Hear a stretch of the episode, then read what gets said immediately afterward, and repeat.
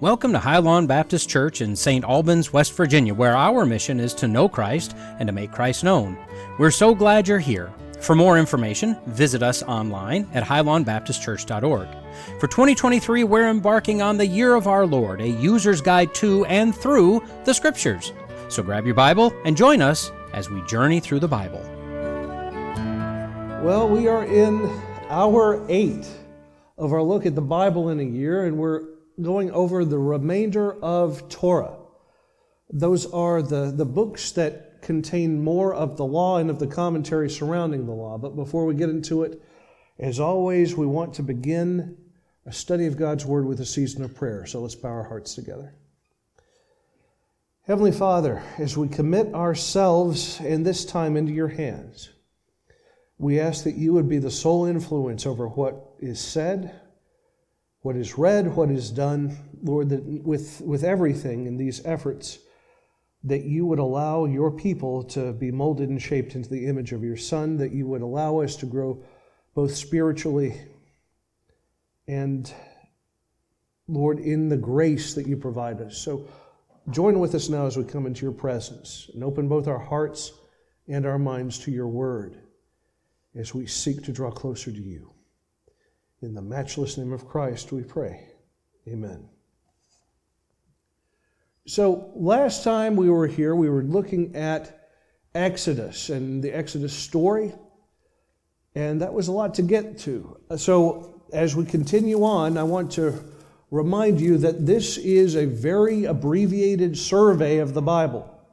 So, as you're reading through the Bible in a year, make sure you are journaling. Whatever you do, make sure you are journaling. And when you journal, write down what you already know, what you don't know, and what you might have a disagreement with, what you read that is hard for you to digest. Now, in the terms of what we're going over tonight, if you want a more in depth look at it, uh, we, in both our podcast ministry and our YouTube ministry, we have covered all of the books of Torah. So be sure to check those out if you'd like a more in depth look at what you're reading. But give yourself the freedom while you're doing this, this hurried reading, if you will, or this more um, this quick reading. Make sure that you leave roadmaps for yourself, signposts for yourself of things so that later on you can swing back into a more in depth study on what took you by surprise and what is challenging to you. But anyway, right now we're covering the books of the Torah. We've completed our look at Genesis and Exodus. So that leaves for this session Leviticus, the laws and the customs, the spiritual life and the religion of Israel, the book of Numbers, which is a misnomer in and of itself. The actual title of that book, if I remember correctly, is through the wilderness. It's called Numbers in Greek and later on because of the Septuagint translation in English, we call it Numbers because it has two censuses in it. But the real meat of the book is the wilderness wanderings. It took 40 days to get Israel out of Egypt and over 40 years to get Egypt out of Israel. And lastly, of course, the book of Deuteronomy, which is the book that Jesus Christ quotes more often than any other book in Torah in regards as the book of the law, because it is a summation of everything that Moses has taught about and wrote about up to this point. So, just by quick review, prior to Leviticus, Moses is rescued from death and is called by God to be not only any prophet, but the lawgiver of the people of Israel. Moses, alongside his brother Aaron, deliver God's message to Pharaoh God judges both the nation of Egypt and its idols. Make sure you take note of that. That when the plagues come upon Egypt, they don't just address Pharaoh, they don't just address the people of Egypt, the, the slavers, so to speak, but they also are judgments upon the Egyptian false religion, upon the pantheon. Israel is released from bondage. Egypt is defeated by God. The, the greatest military force on earth at the time is hobbled by the Red Sea, by God using the Red Sea to destroy its legions of charioteers. Israel camps at the foot of Mount Sinai, when Moses receives the law during a 40 day fast, Israel rebels against God, and this is where we see the golden calf incident.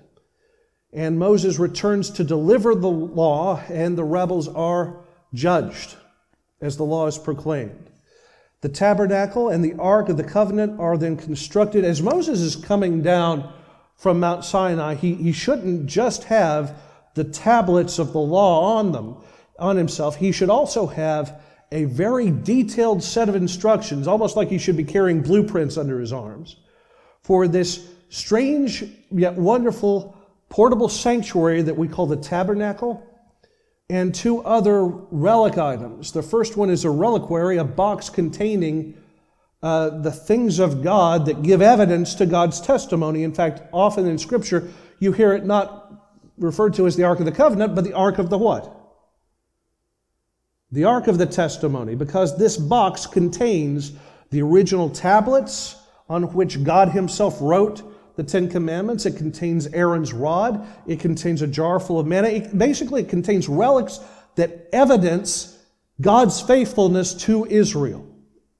And then on top of that box, called the Ark of the Covenant or the Ark of the Testimony, is placed the mercy seat, which is treated as a separate artifact, if you will, or a separate sacred object than the ark, even though it functions uh, kind of like a lid. It is suggestive of the throne of God. In fact, as we're going to see in just a second, it is a prophetic image of the throne of God. So, last time we covered the Exodus route from Egypt, how they began in uh, the area around Goshen, and once they were released from Pharaoh, crossed into the Sinai wilderness, crossed over in what is today known as the Gulf of Aqaba, the Red Sea, and into the land of Midian, where Moses had been a shepherd for 40 years. More or less, God was using that time that he was in self imposed exile as training for what would happen in the, in the following years. And as we close up onto it, this is the excursion from the Red Sea into the land up to Kadesh Barnea. Now, I want you to notice that point in the top left of the map, basically the northwest. When Israel camps at Mount Sinai, there at, uh, in the wilderness of Sin, close to the, the southwest, that's where they receive the Ten Commandments. Then they journey forth and get ready to cross into Canaan. They camp out in this place called Kadesh Barnea and 12 spies, 12 soldiers of Israel are sent into Canaan to give a report of the land. Now, does God require a reconnaissance report of the land before Israel goes in for their conquest? No. This is a test of character, it is a test of faith. And it is that incident that sets up the 40 years of the wilderness wanderings. So let's go back in just a second. Let's talk about the tabernacle itself. Uh, the tabernacle is a portable sanctuary that was used as a place where the people of Israel would come into contact with the presence of God. Of course, God is, is omnipresent, but in this specific area, this basically set up as a proxy for the great throne room of the universe, only it was here on earth. It was in this place that they would provide sacrifices. It was this place that they would have fellowship offerings. It was this place where they would see the Shekinah of God as revealed over the mercy seat as a pillar of fire by night, as a cloud by day.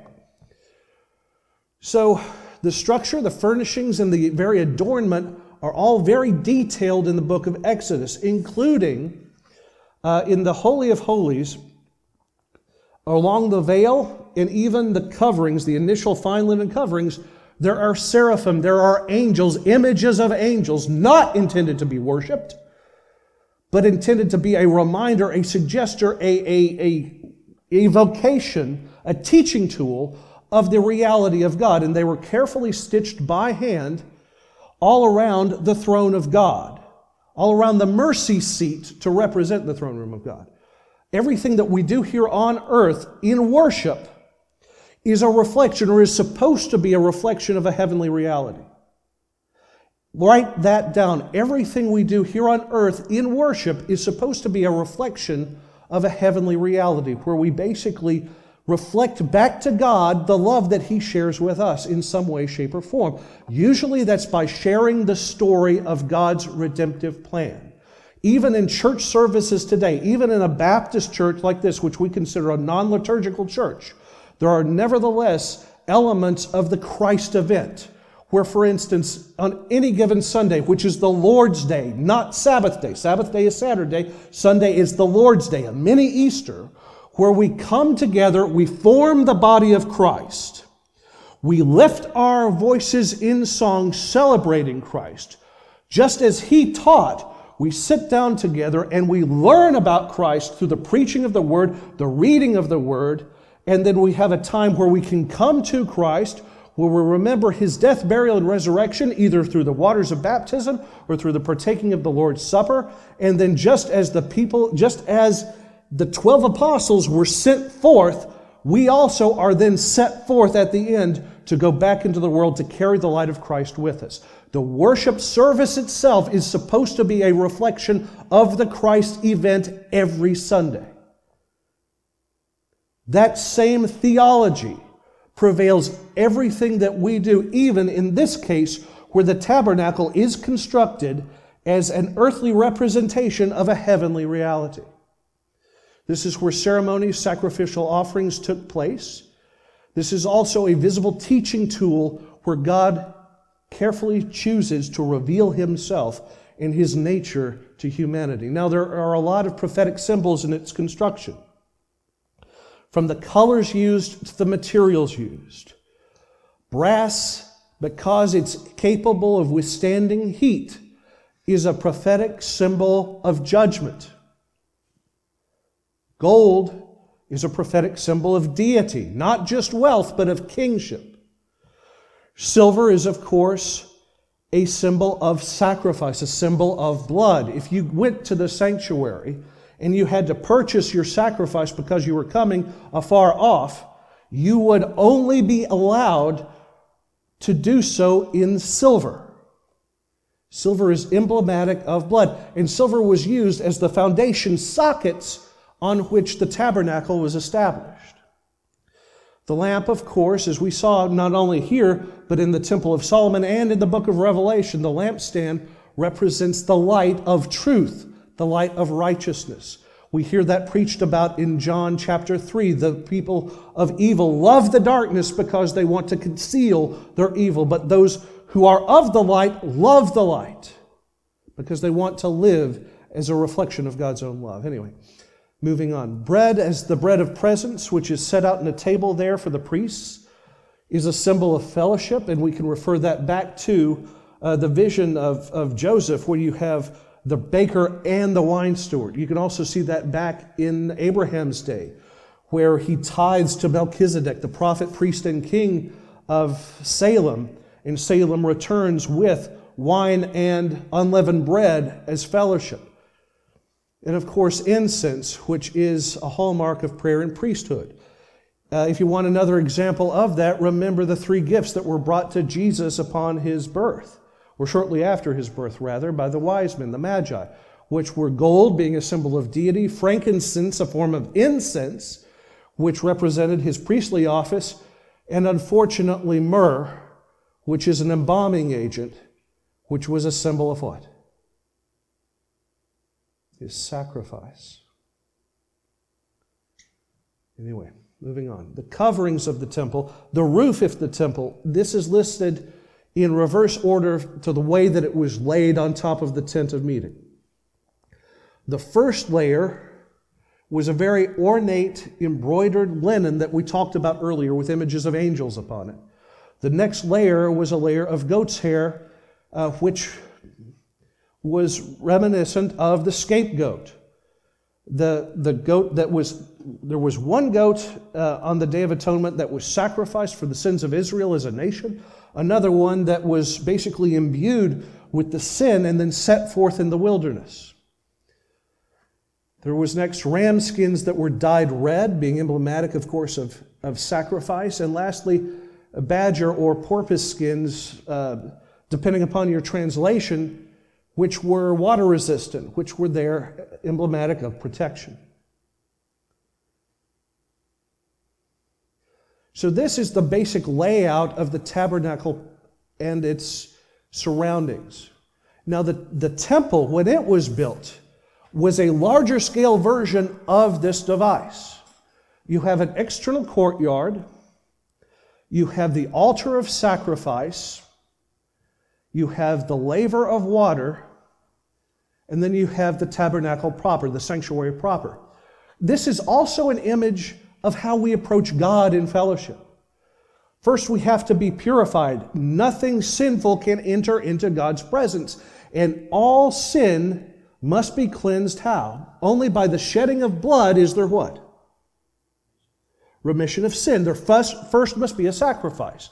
Next, there must be purification. You come before God, you have to be bathed, so to speak. We commemorate that now as Baptists through, well, baptism.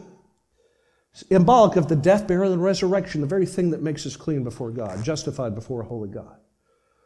And then once we go through that, we can then enter into the holy place.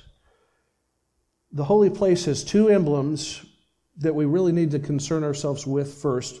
It's on either side. The next thing that you see once you enter into the curtain, into the holy place. On one side is the table of showbread, or in some of your translations, which means the same thing, the table of the presence. The table of the presence meaning the place where the priests have fellowship with God. Next is the seven headed lampstand, what we call the menorah, which is the only light found in the sanctuary. Again, the light of God, the light of truth. The number seven, of course, being emblematic of God's perfection, completeness, holiness. And then right in front of the veil, right in front of the veil, which has stitched on it the guardian angels with a sword of fire, if, if memory serves, almost like the guardian angel guarding the pathway to God via Eden. Right in front of that, there is a golden altar on which incense is to be burned. Incense being, again, a symbol of prayers. We see this in the book of Revelation, where an angel brings an, a bowl of flaming incense before the throne of God, and God breathes in the prayers of the saints. And next, in a perfectly cubic chamber, behind the veil with the guardian angels stitched upon it, in a perfectly cubic chamber. And note this the sanctuary is divided in thirds. One third of it is the Holy of Holies, two thirds of it is the holy place. Now, if you go to a church in America, chances are good that this very same ratio forms the bulwark of your church. If you're in Europe somewhere, churches are mostly, or cathedrals, depending upon where you go, are mostly formed in a crucifix form. They look like a giant cross.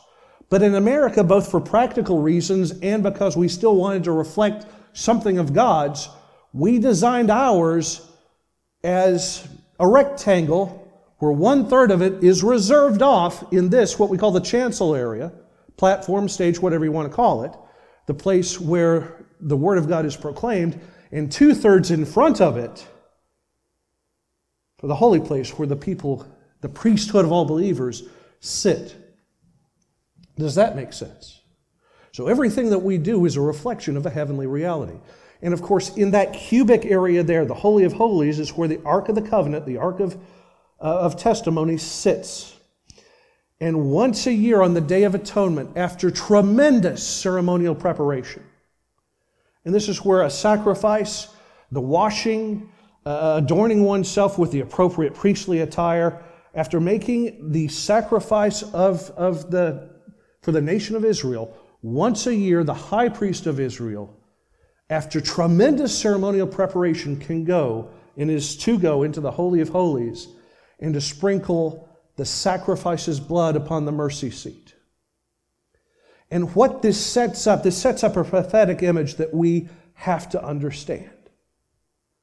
Within the Ark of the Covenant is the broken law of God. Remember, when Moses comes down off of Mount Sinai and he sees the children of Israel in rebellion against God, they've made a golden calf. They are dancing uh, shamefully before this thing, sacrificing to it instead of the one true God. What does Moses do with the two tablets of the covenant? He throws them down and shatters them. So, as God is looking at his footstool, which is the Ark of the Covenant, as God from heaven is looking down on his footstool, he sees the broken law. But once a year, again, after tremendous ceremonial preparation and cleansing, the, the, the priest of Israel comes in and sprinkles the blood of the sacrifice over the mercy seat. And God doesn't see the broken law, he sees the sacrifice that cleanses. Think about that for a second as a Christian, as a New Testament believer. What does God see if you are if you're not in Christ yet? What does God see when he looks at you? He sees sin, he sees the broken law. Once you come into Christ, once you accept his substitutionary atonement, his sacrifice for your sin, what does he see? He sees the blood of his own son. He no longer sees the broken law. That's the image that this system is setting up. We're going to hear about that in Paul's own words in just a second. So, this is another image of the temple from the outside. Of course, you've got uh, the entrance curtain, you have the perimeter boundary, you have the altar, the, bra- the brass altar of sacrifice. Basically, and I hate to say it, please forgive me for saying this, but it's a giant barbecue. It really is. Because once the animal has been sacrificed and drained of its blood, the animal becomes a meal. It is thrown on the altar.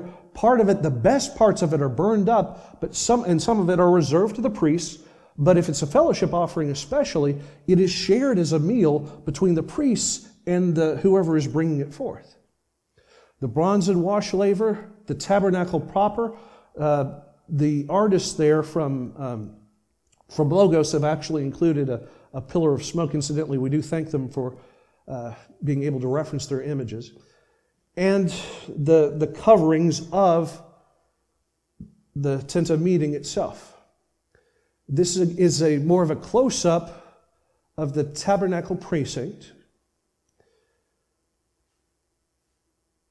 And here's a little bit more on the inside, a little bit of a more ornate view of the furnishings of the tabernacle, where, of course, you have the outer veil, the different coverings, each with a ceremonial significance, the holy place, the place of fellowship between the priests and God, the ark of incense, where the, where the sacrifice of prayer is offered, and then, of course, the ark of the covenant, which represents the throne or in some, case, in some passages, the footstool of God. So in Leviticus, Leviticus, in summation, is the instruction of the priesthood.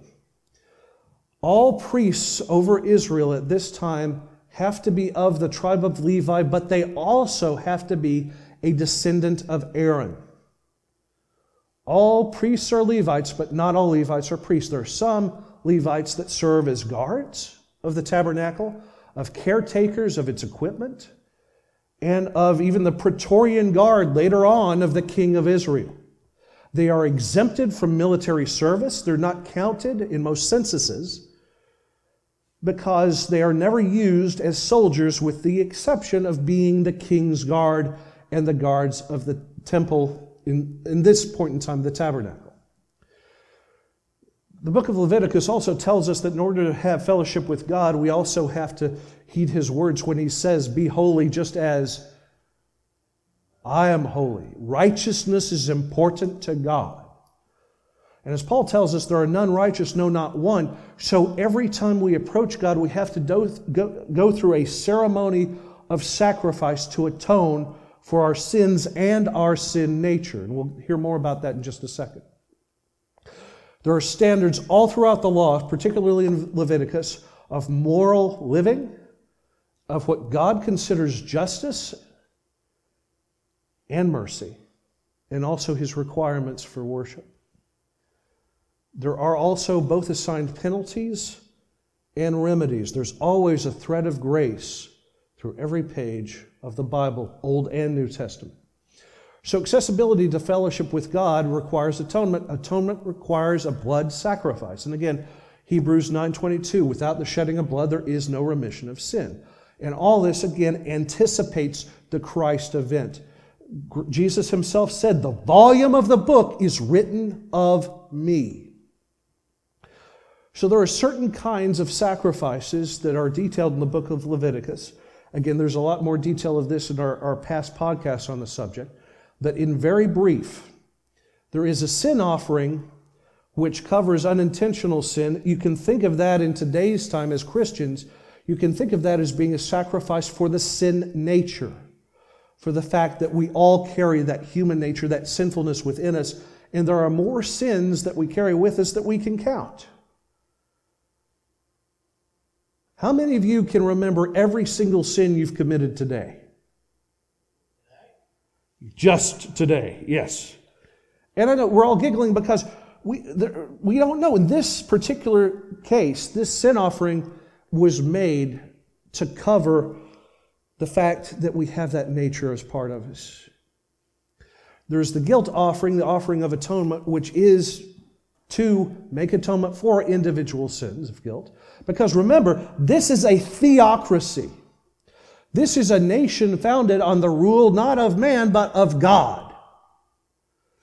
So if you commit a crime in Israel, you not only commit a crime in tort reform, uh, torts, let's say, you not only commit a crime against your fellow Israelite, you also commit a crime against who? Against God. So all that has to be taken care of, not just to repair your relationship in justice with your fellow uh, citizen, but with God as well. We often forget that. Voluntary offerings, on the other hand, are something that is offered for the sake of thanksgiving, for the sake of deepening one's devotional commitment, and for the sake of, of, of increasing one's fellowship with the Almighty.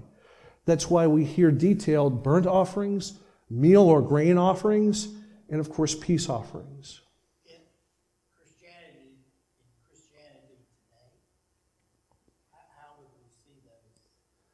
In Christianity today, we would see those as, no, well, first of all, the mandatory has been taken care of for us. The mandatory sacrifice has been covered for us through the blood of Christ as a propitiation of sin, meaning that God's wrath that we formerly were in has now been completely sated through the sacrifice of his son.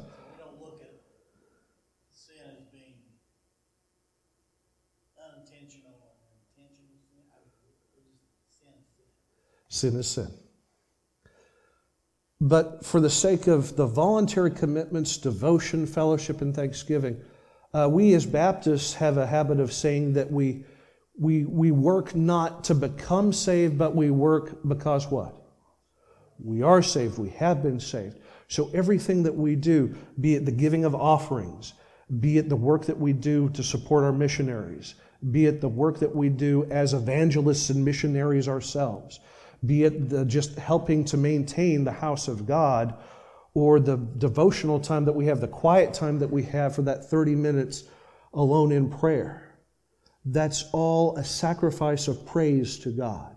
The time that we commit, our resources that we commit, the amount of ourselves that we commit to Him is all about drawing close to Him, celebrating Him, giving thanks to Him, and deepening our relationship with Him not again for the sake of, of making ourselves righteous, but in praise, honor, and celebration, thanksgiving for what He's done for us. Does that make sense? Don't you forget, though, the commandment of Matthew 28, 19, and 20? Go into all the world. Uh, mandatory than a, a voluntary? That's okay. Good point. If you didn't hear that at home, I was just reminded that the Great Commission is not voluntary. Go into all the world and make disciples, teaching them whatsoever I have commanded you, baptizing, actually, I got that. Baptizing them in the name of the Father, the Son, the Holy Spirit. And lo, I am with you always, even unto the end of the world, in, or end of the age, depending on your translation. So, yeah, I would not consider that mandatory. Thank you. The fruit of a Christian is what? More Christians. So that is something that we need to. But again, uh, there are some, I think there are even some denominations out there that uh, claim that that is a work through which you maintain your salvation. God maintains your salvation. But it is something that we have been commanded to do, all of us, not just the missionaries, not just the evangelists, not just the pastors, but all of us have a responsibility to, as Peter puts it in 2 Peter, I think it's chapter 3, if memory serves, uh, be always ready to give an account of the hope that is within you, but do so in all gentleness and respect. Anyway, let's move on. All right. So there's also within this book this strange idea of how to organize time. In the Mosaic custom, there is a, a sevenfold everything. The word, the number seven has extreme significance. Uh, there is a week, of course, of days. And when we say, when you see the word week in the Bible, particularly in your older translations, week does not necessarily mean Monday through Sunday. Week can mean a gathering of seven somethings.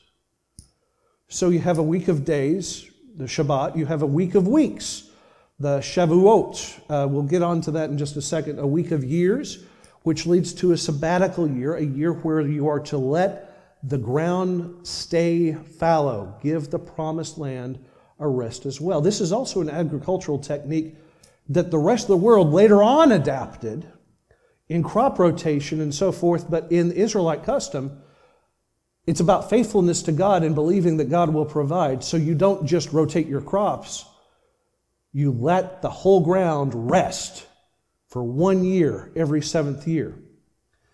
And then later on, when seven sevenths have occurred, after 49 Sabbaths of years, you add one more to it, so every 50 years past the time of the Exodus, you celebrate what is called the year of Jubilee. At this time, this entire year long festival, all land reverts to its designated tribe or family. One of the unique things about the way that the land was parceled out, again, the promised land is very precious to the Jewish people. Never underestimate that. Every family uh, from the time of Joshua was given a parcel of land that was their own if you were to sell the land as one Jewish person to another, and you would never sell land to a, to a Gentile, that just wasn't done. But if you were one Jewish person selling land to another, you were not selling the land as we think of it today. You were basically leasing the use of that land for a certain amount of time. And once the year of Jubilee happened, it all snapped back to its original owners. All slaves were freed.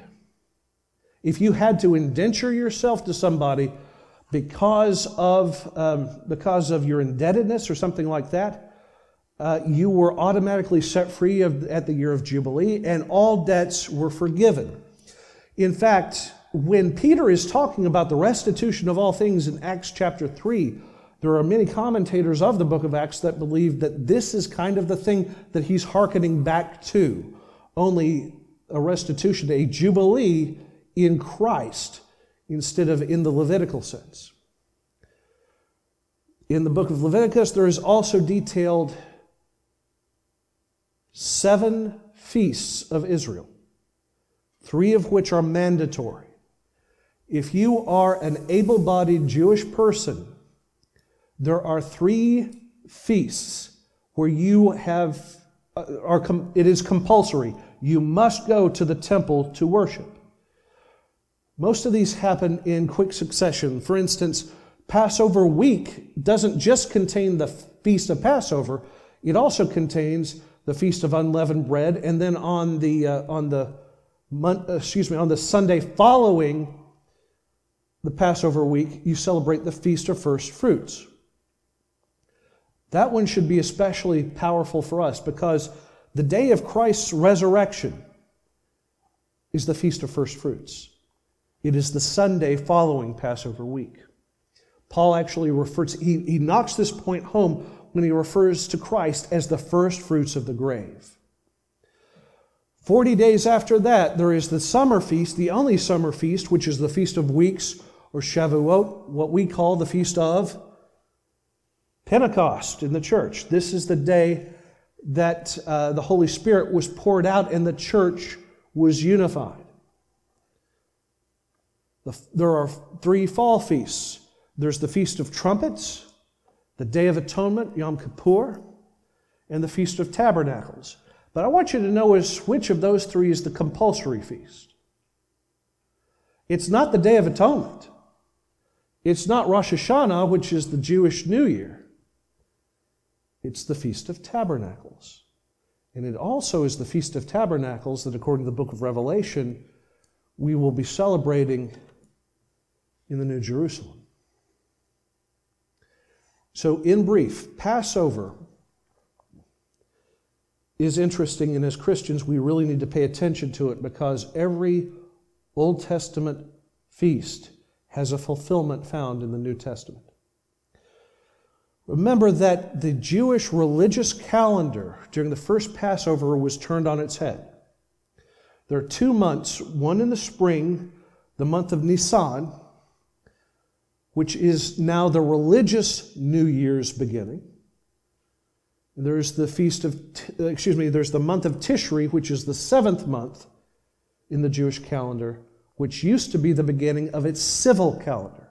So you have two calendars in the society. You have a religious calendar that begins with Passover, and you have in the spring, and you have a civil calendar that begins in the fall on Feast of Trumpets. So the lamb is examined on Nisan 10. This is also the time when a certain itinerant preacher started on muleback down the streets of Jerusalem. So the lamb, the sacrifice, was examined. It was to be, it was to have no imperfections, neither spot nor blemish, no broken bones when it was offered. In fact, many times these Jewish families would take a lamb into their home and they would nurture it and care for it as a pet before the sacrifice to kind of deepen in the fact that a sacrifice, a meaningful sacrifice, had to be made for the sake of redemption. It was offered on dusk leading into the 14th day of Nisan. Now, again, Jewish days begin at evening. They begin at sundown because the, in Genesis, the evening and the morning were the first day. So a Jewish day does not begin at sun up like it does from us, with us from the western side of things. A Jewish day begins at sundown. So when the sacrifices begin for Passover, they are offered at dusk on the 14th day of Nisan and that commemorates, remember, Passover, it's not the people passing out of Egypt that's being commemorated, it's the passing over of the angel of death in Egypt. This is the Lord's Passover. And they were rescued by the angel of death because the blood was covering their home. The Feast of Unleavened Bread, which occurs in the same week, this is when the Seder meal, if you've ever heard of or, or been honored enough by Jewish friends to be welcomed into a Seder meal, this is the day that is observed. Leaven is emblematic of sin, so by partaking of unleavened bread, you're declaring yourself in fellowship with the people of God, separating yourself from the, from, from the other nations and aligning with the worship of the one true God. Now, what is unique about this particular meal? As Christians, I want you to understand this part of the ceremony. At the beginning of it, there is a bag that holds three pieces of matzah. There's these giant unleavened bread or, or sheet crackers, basically. The middle one, not the first, not the last, the middle one is broken in half, is wrapped in something that's either a pouch or a napkin, what looks like a miniature pillowcase, and it's hidden away somewhere in the home. And the youngest child, during the latter part of the Seder meal, is tasked with running around the house and finding it. And when that child does, he brings it back and he gets a little piece of candy or a quarter or something. And that piece of matzah, the afikomen, what functionally means dessert, but what actually means I come again, is broken and is handed out to the family. And it is that matzah which represents the meal that was first given in Israel. It represents the meat and the sacrifice of that first Passover lamb. And it is that piece of matzah that Jesus raises in the presence of his disciples and says, This is my body broken for you. He's hearkening, he's taking the symbolism of the old and he's explaining it as he's unveiling the new. So, this was a symbol, again, a memorial of that original Passover sacrifice. And there's also four cups, depending upon which uh, resource you look at. One is called the cup of bringing out, the cup of deliverance, the cup of blessing, the cup of taking out. And there are some rabbinic texts that link that to four promises made in Exodus chapter 6. Other sources, you'll hear it called the cup of sanctification, the cup of deliverance, the cup of blessing. This is the last cup that Jesus took.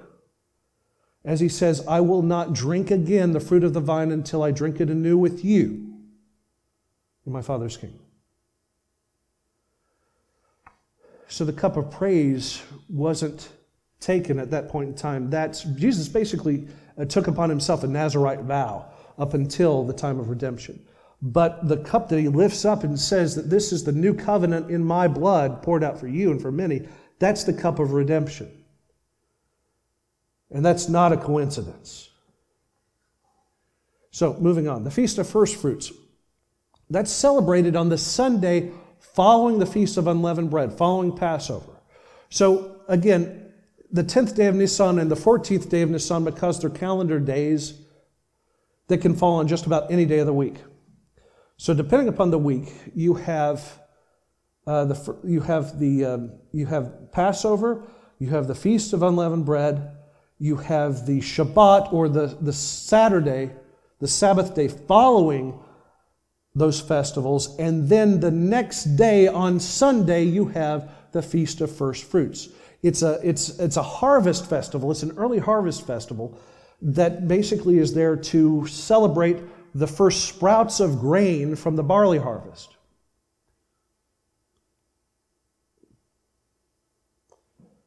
It's a day of national thanksgiving, and it commemorates the return of Israel to the land and their first harvest. Basically, it's them celebrating the promised land coming back to life after their slavery in Egypt. Does that make sense? I hope that it does because it is this very day, as the smoke was coming out of the temple, as the sheaves were being presented, that another first fruits was rising.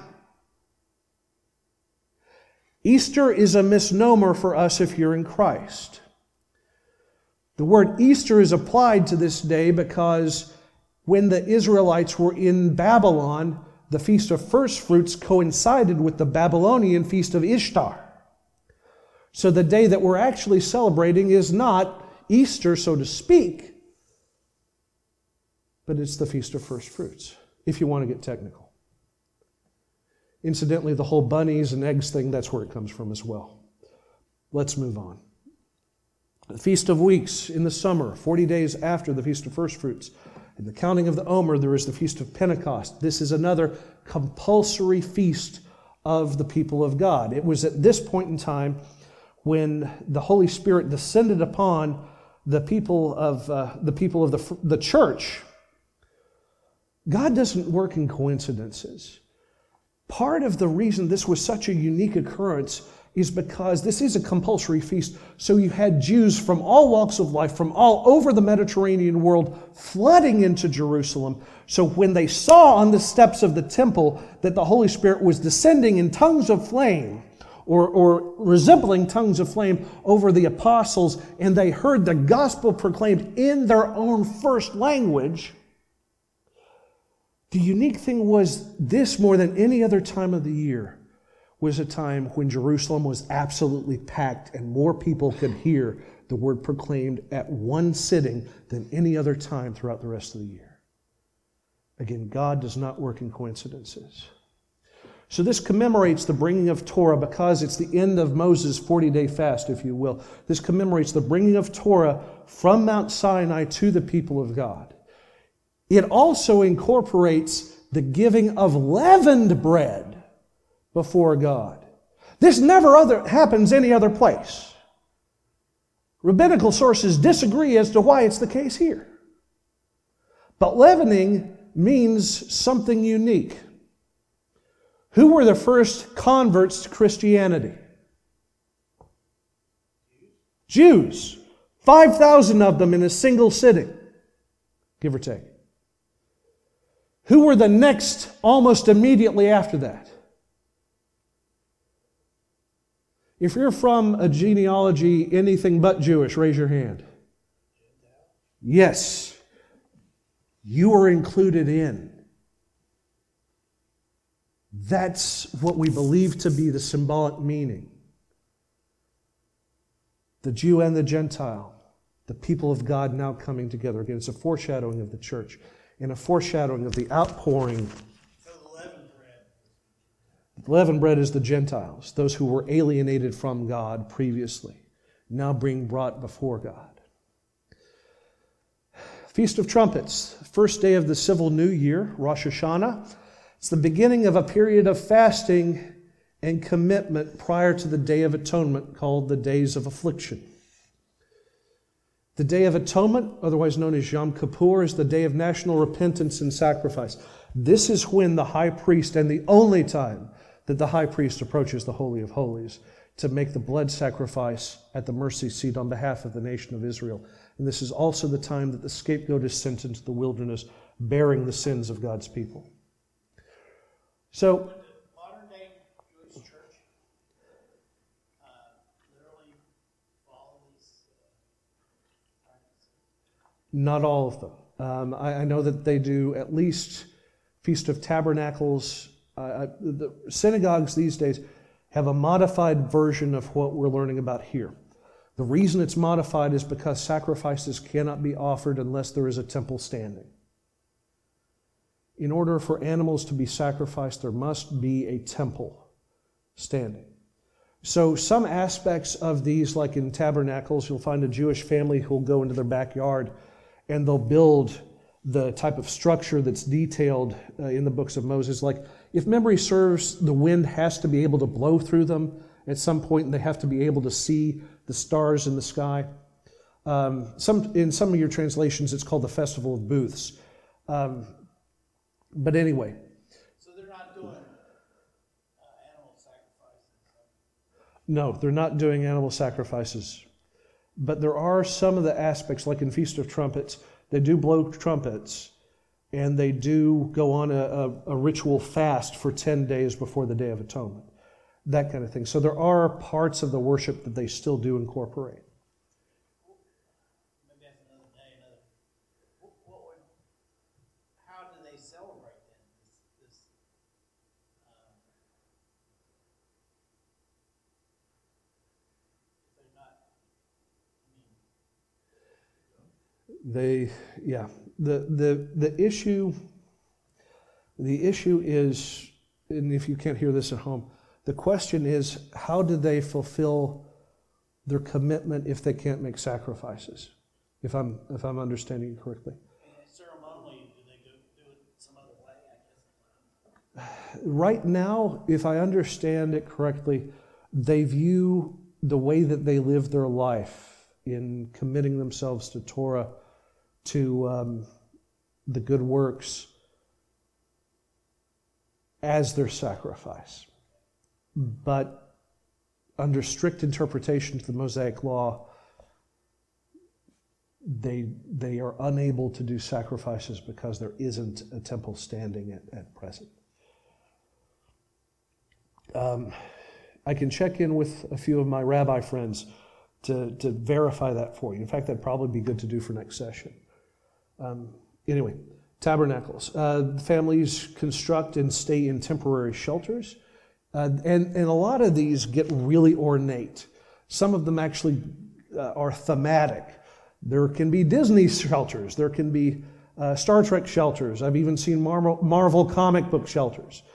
But uh, some of the the ceremonial component has to remain where there's an open roof so that you can see the stars and a passage where the wind can blow through. Basically, to remind, to commemorate the wilderness wanderings and the type of structure that they would have had during the period of the book of Numbers.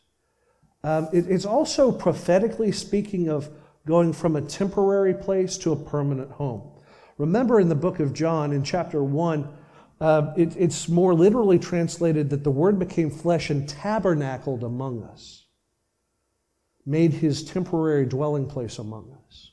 In fact, you can think of yourself as a tabernacle because this is not our permanent home. The old mud hut, so to speak, is a shadow of a reality yet to come. Really quickly, and I'll, I'll pause before going on because I see the time. I'll pause before going into the book of Deuteronomy. Numbers again means through the wilderness.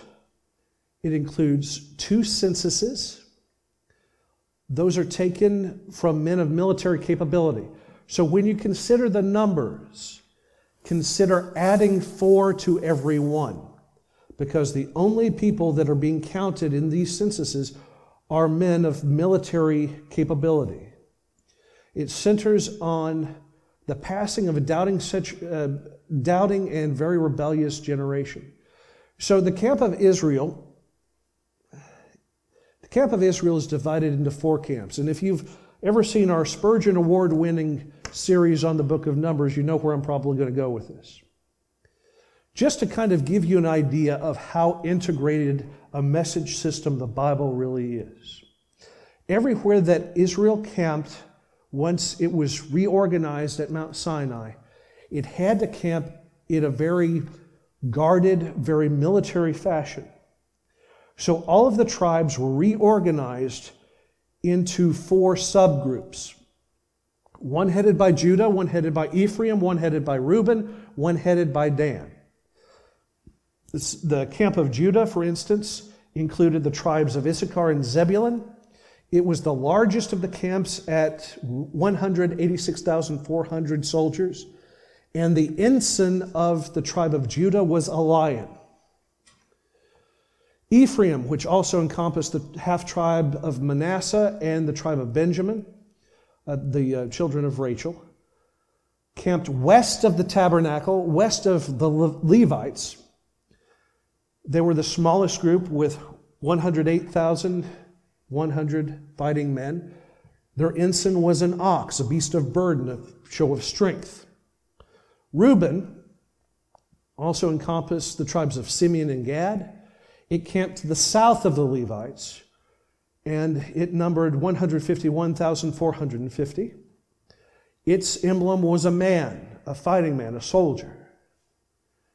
The camp of Dan also included the tribes of, Ashta, of Asher, excuse me, Naphtali. It camped to the north of the Levites. It was 157,600. Pardon the extra zero. That was my, my mistake strong. And Dan originally had a serpent as its ensign, but remember that's the symbol for sin. So later on in the book of Numbers, that changes to an eagle attacking a snake, and then later on in history, it becomes just an eagle.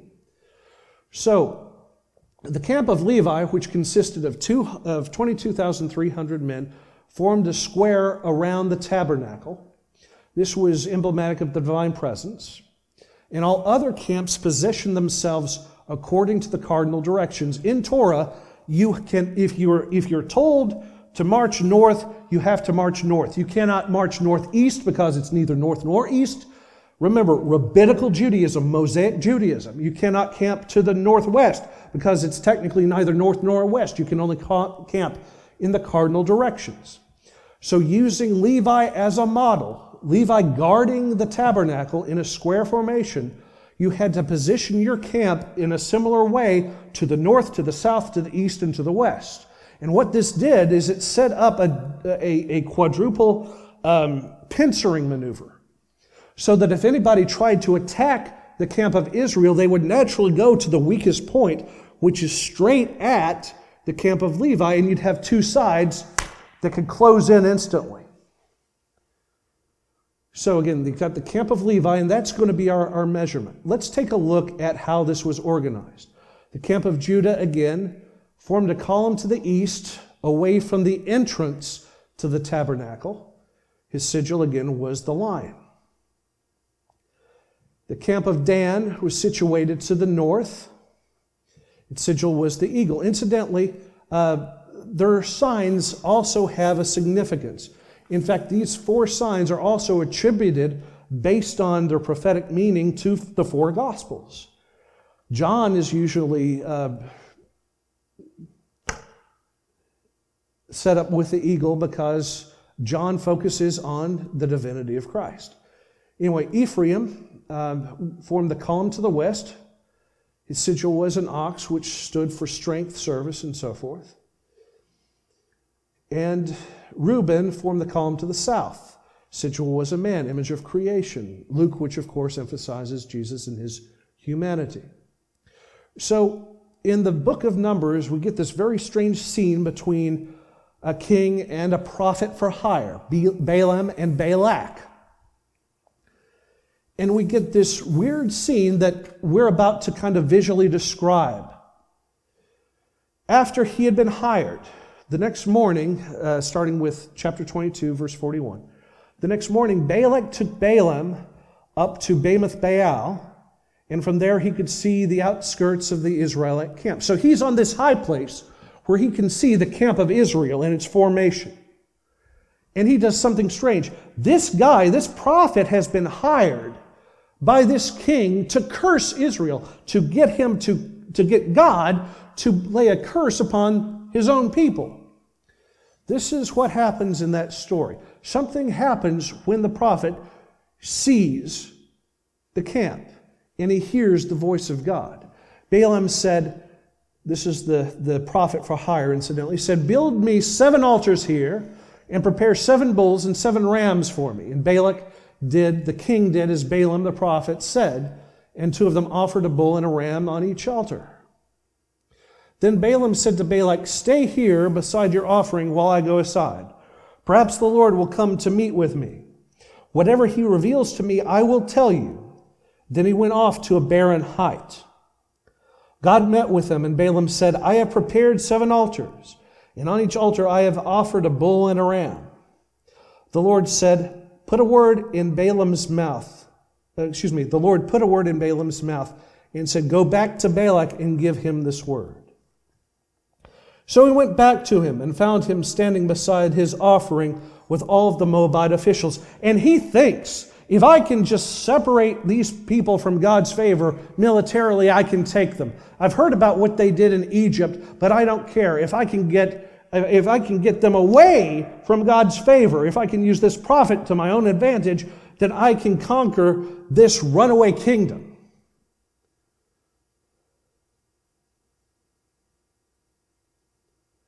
Then Balak spoke his message. And remember, this is after he sees Israel, uh, Israel encamped. Balaam spoke this message Balak brought me from Aram, the king of Moab from the eastern mountains. Come, he said, curse Jacob for me. Come, denounce Israel. How can I curse those whom God has not cursed? How can, this is a prophet for hire, mind you. How can I denounce those whom God has not denounced? From the rocky peaks, I see them. From the heights, I view them. I see a people who live apart and who do not consider themselves one of the nations. Who cannot, who can, who can count the dust of Jacob or number even a fourth of Israel? Let me die the death of the righteous. May, I may my final end be like theirs. So, what did the prophet see?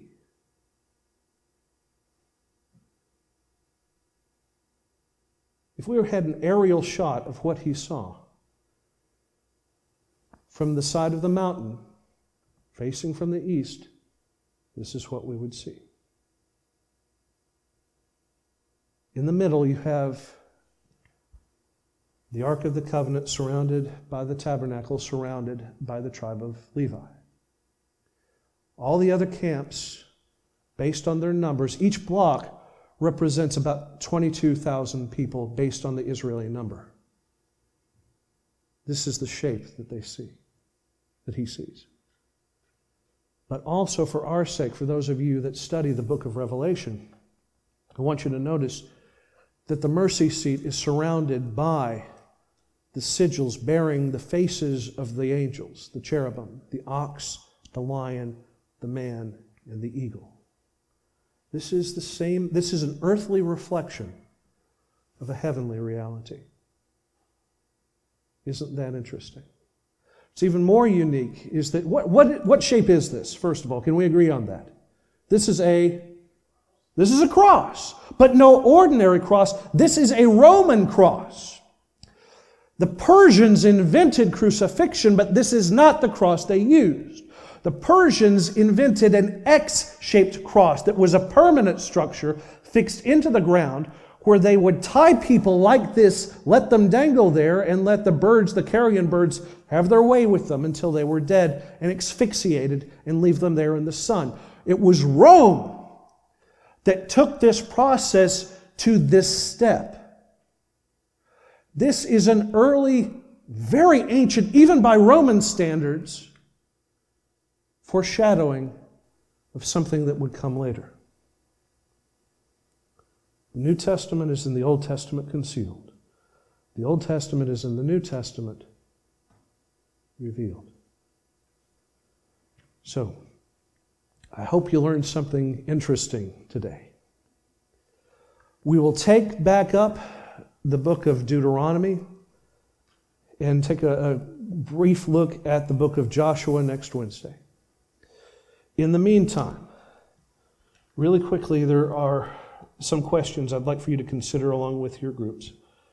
Um, I want you to think about this. Number one, uh, make sure that you're meeting together and make sure that you're discussing with each other what took you by surprise, what you learned that was new, and how it's impacted you, including and especially your walk with Christ. But for one discussion question on you personally as you're continuing to do your readings, I want you to think about this, please.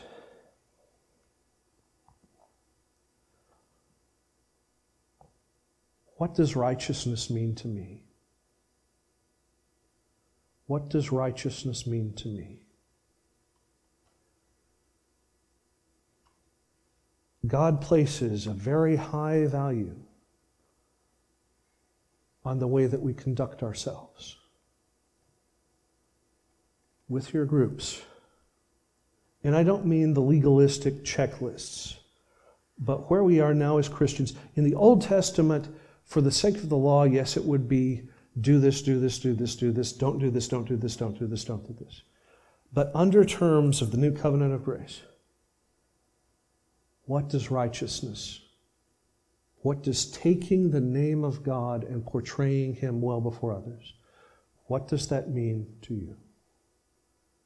And all God's people said, Amen. Heavenly Father, please help us not only to remember the lessons that we learned from those of ages past, those who you gave for us as types and examples, but help us to integrate their lessons into our lives so that when others see us, they would see you lived out through us.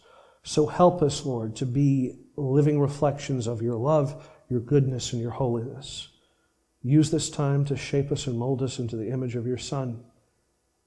And bless these hours that we spend with each other, so that through them and through the proclaiming of your word, Lord, we would love you all the more And we would love our neighbor in such a way that they would see you, they would hear your message, and they would come to you before it is everlastingly too late. In the matchless name of Christ, we do pray. Amen. Thank you for joining us at Highlawn Baptist Church. We pray that you were blessed by today's message. At Highlawn, we believe that when you love God, you share His Word. When you love others, you spread the gospel. We would love for you to join us next time, and if possible, to join us in person. To contact or learn more about us, to donate to our ongoing ministry, or most importantly, to learn about the salvation offered to you through the sacrifice of Jesus Christ, visit us at highlawnbaptistchurch.org. Once again, thank you, and God bless you.